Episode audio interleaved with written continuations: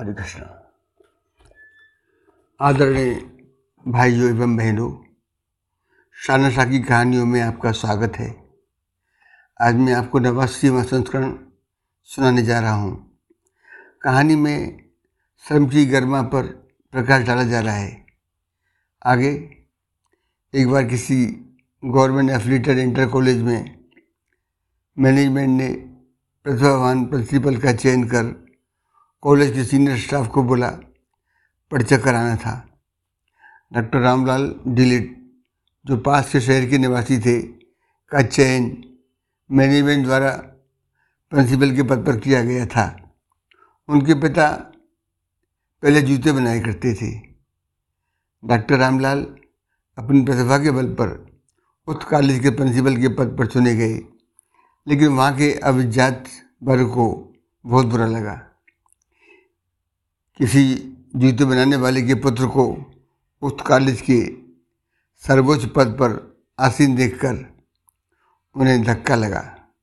अतः जब पहली बार डॉक्टर रामलाल कॉलेज स्टाफ एवं मैनेजमेंट के सामने संबोधन देने के लिए खड़े हुए तो किसी सीनियर टीचर ने ऊँची आवाज़ में कहा, प्रिंसिपल साहब, बोलने से पहले ये याद रखना कि तुम्हारे पिता कभी मेरे और मेरे परिवार के लिए जूते बनाया करते थे।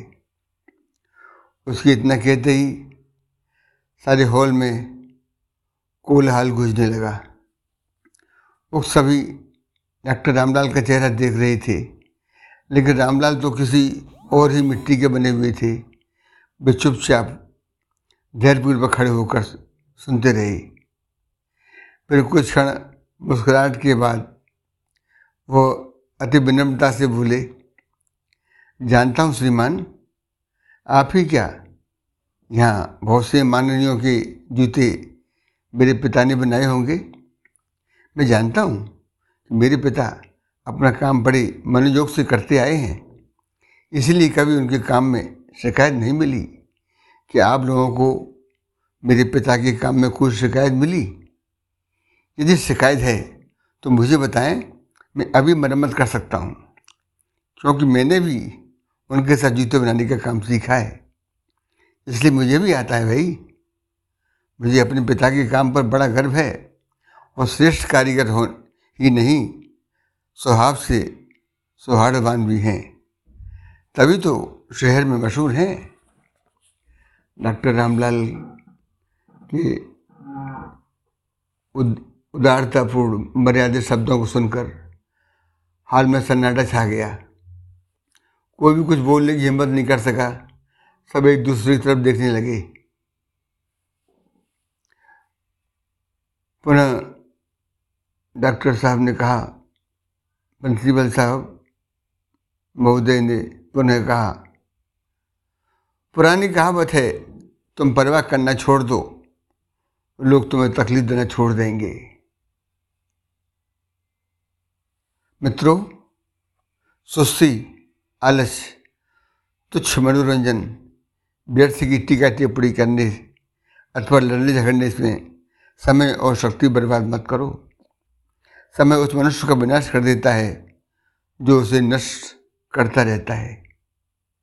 भाइयों, संसार का कोई भी मनुष्य अपने जन्म, कुल, परिवार से छोटा या बड़ा नहीं होता।